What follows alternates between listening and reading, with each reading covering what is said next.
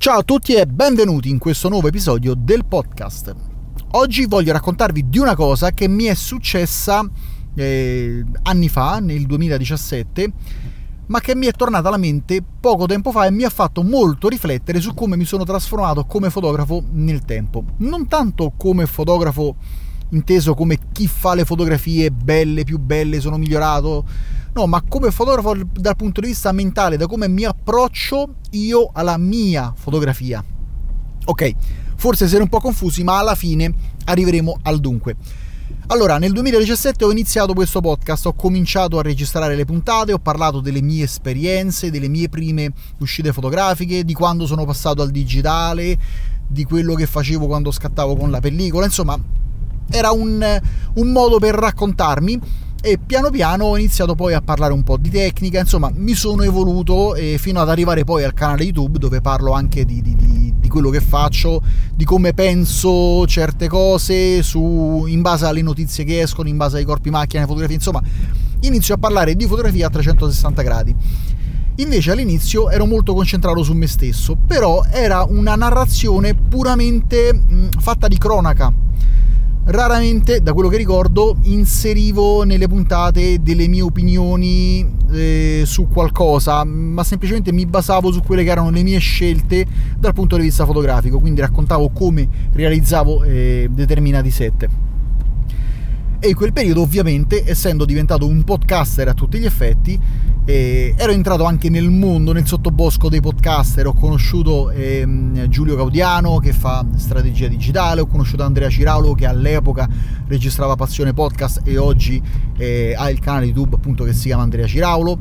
Ho conosciuto altri podcaster, francamente non ricordo il nome di tutti perché poi insomma nel tempo sono cambiati, ci siamo persi, ci siamo rivisti, ci rivedevamo ogni tanto almeno una volta l'anno al festival del podcasting. Nelle ultime edizioni, non essendo state fatte insomma di persona, non sono andato. L'ultima edizione del festival podcasting sì, è stata fatta in presenza, ma anche là non sono potuto andare per una serie di circostanze personali. Insomma, morale da favola, con alcuni ci sono persino. Ho conosciuto, caspita, è fondamentale, ho conosciuto Alessio Furlan e Riccardo Pedica.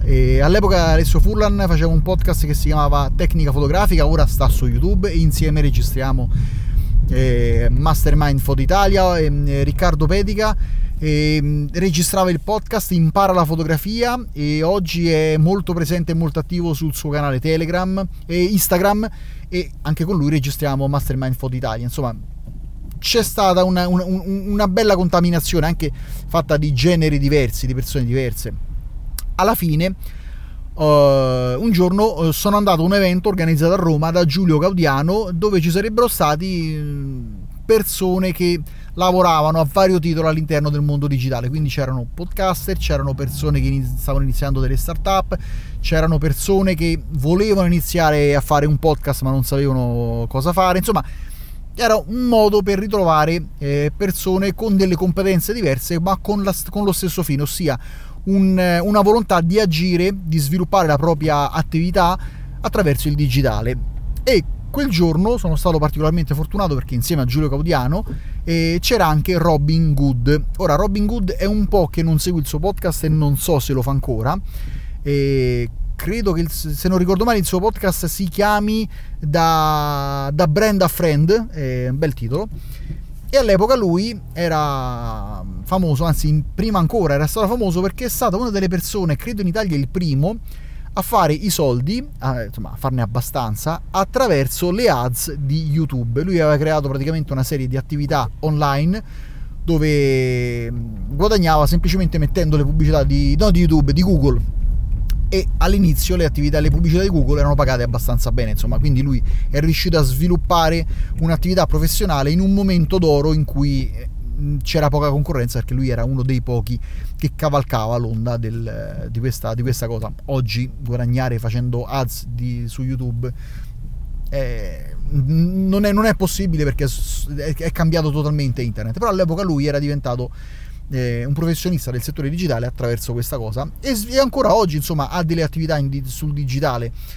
E mi ricordo che si fece un incontro dove praticamente siccome tutti volevano parlare con tutti, è stato organizzato una specie di speed dating però professionale, cioè ognuno parlava con un'altra persona per una manciata di minuti e poi ci si scambiava di posto e alla fine tutti avrebbero parlato con tutti, ed è anche un ottimo modo per conoscere professionalità diverse che magari ci farebbero comodo nella nostra attività. Che ne so, magari io faccio il fotografo, un altro ha un'attività, una startup che vende case online, a quel punto potrebbe servirgli il fotografo per mettere le foto sul sito, faccio un'ipotesi.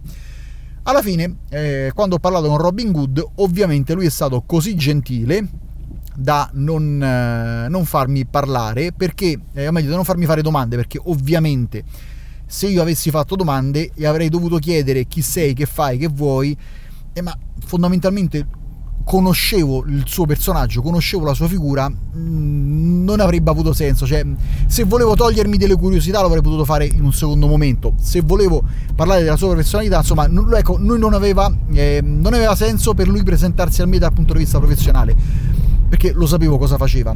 Quindi, ripeto, è stato così gentile da non farmi fare domande ma da farle lui, quindi il tempo a disposizione per la presentazione era doppiato, cioè nel senso che non facevamo 3 minuti per uno, ma ho fatto praticamente 6 minuti io, dove rispondevo alle sue domande. Quindi ha iniziato ovviamente con le domande classiche: chi sei, cosa fai, perché fai questa attività, come la sviluppi su internet. Ho detto ho iniziato un podcast. Alla fine mi ha fatto una domanda sulla quale mi sono impappinato, ed è una domanda tanto banale quanto profonda e anche difficile. Mi ha chiesto: perché io dovrei farmi fotografare da te?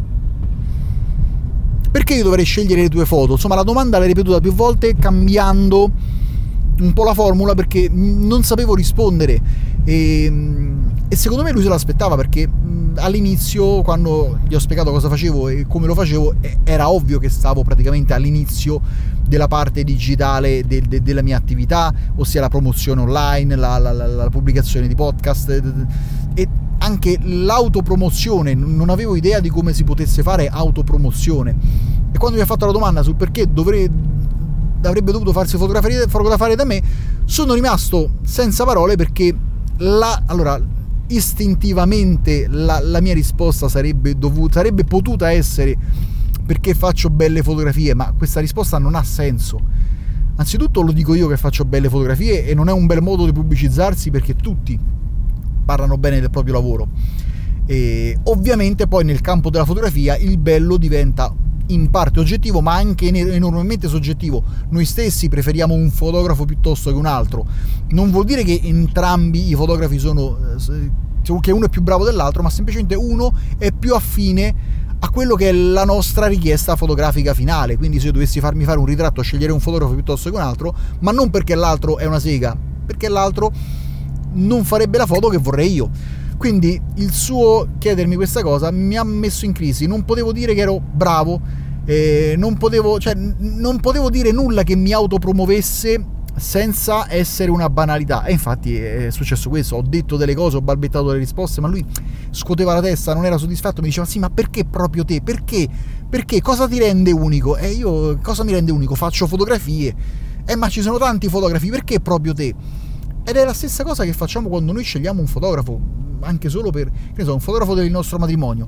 Perché scegliamo un fotografo piuttosto che un altro? Ci sono una serie di motivi: o perché ci piace particolarmente e lo conosciamo da prima del matrimonio e lo scegliamo nel momento giusto, o perché magari lo preferisce la nostra moglie, o perché ci è stato presentato, perché abbiamo visto delle foto scattate da lui nella ricerca di fotografi di matrimonio, ci è piaciuto più degli altri, oppure anche perché no, perché tra i 3-4 che volevamo nel nostro matrimonio è quello che economicamente ci dava una richiesta che era consona a quello che volevamo noi. Insomma, io non ho saputo dirgli perché avrebbe dovuto scegliere proprio me come fotografo.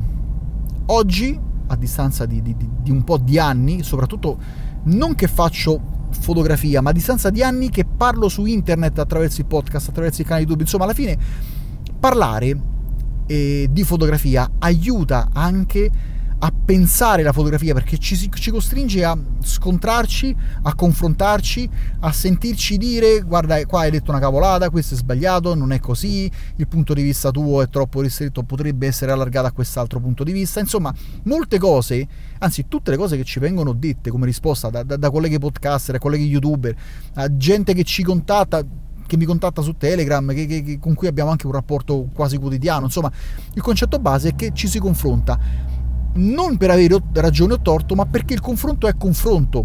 Se ho ragione o meglio, se ritengo di avere ragione, devo imparare ad argomentare la mia ragione. Se ho torto, devo imparare a vedere un punto di vista diverso dal mio.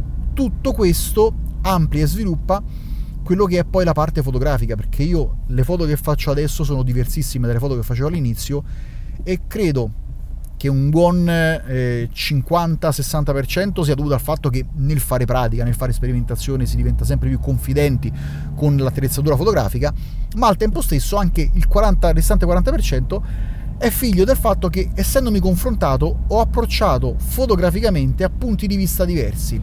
Anche solo il valutare che le macchine fotografiche che hanno il sensore da 1 pollice non fanno schifo come se confrontare con le full frame, solo questo mi approccia mentalmente a gestire la macchina fotografica in maniera diversa, anche se non ho una macchina fotografica dal sensore da 1 pollice. Però sapere che il sensore da 1 pollice non fa tanto più schifo rispetto al sensore di una full frame mi ha aiutato in passato mentalmente ad inquadrare l'approccio fotografico con una PSC, per esempio. Adesso ho semplificato un ragionamento, ma tutto quello che gira intorno alla fotografia, che ho detto, che mi è stato detto, con cui ho parlato, con cui mi sono confrontato, alla fine scaturisce nell'atto pratico, e veramente anche un piccolo granello di sabbia aiuta a fare la spiaggia. Ecco qua, ho detto la battuta zen, vabbè, fate finta che non l'ho detta.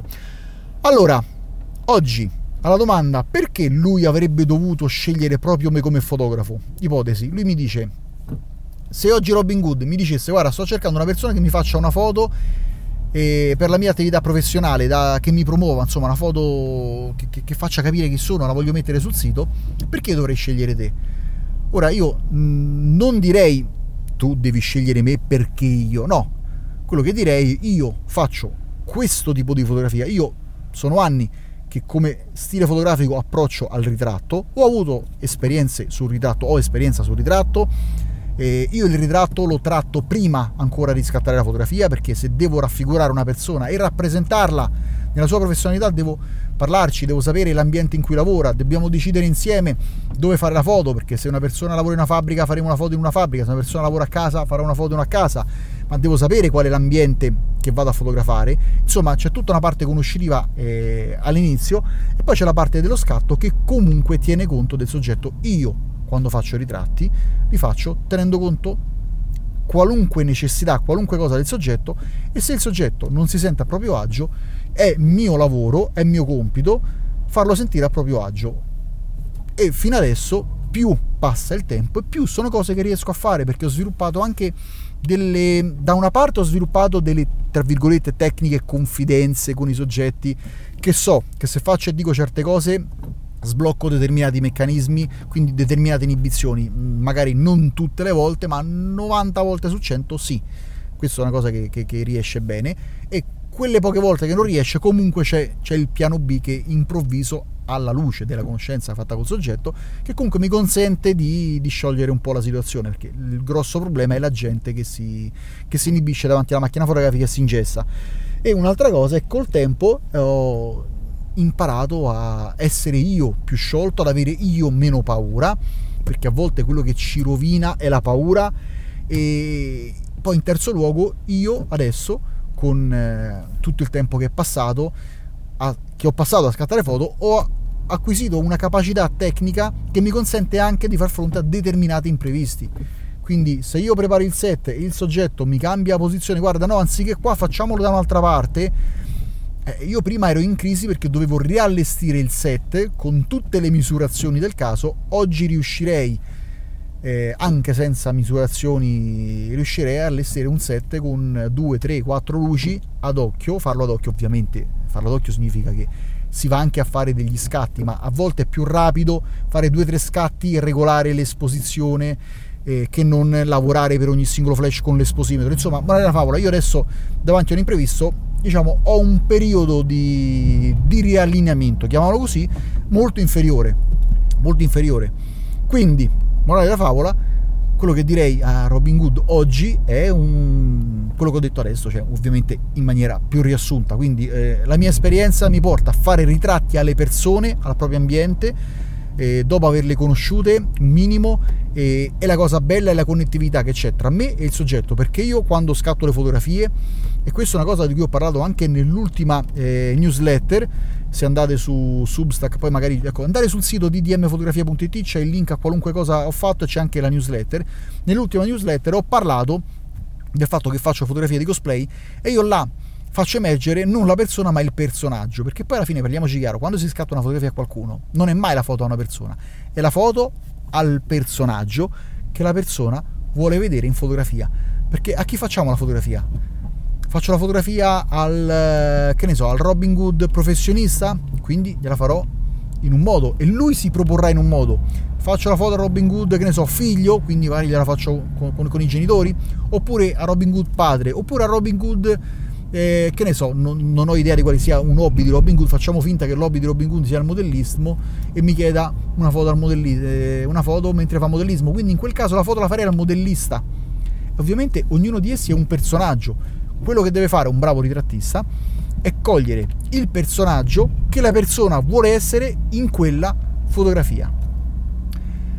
Quindi fatemi sapere cosa pensate di questo mio pensiero, di questo mio approccio, di come voi vi presentereste ad un eventuale cliente che vi dice perché proprio le tue fotografie, magari anche se non parliamo di ritratti ma parliamo di foto d'ambienti, parliamo di paesaggi, perché io dovrei attaccarmi, ecco, in camera una gigantografia di un tuo paesaggio. Quindi fatemelo sapere. Per contattarmi cercatemi su Telegram Daniele Di Mauro, oppure andate sul sito ddmfotografia.it, là c'è anche il link al mio Telegram e tutto quanto, e ci sentiamo là. Ciao e alla prossima.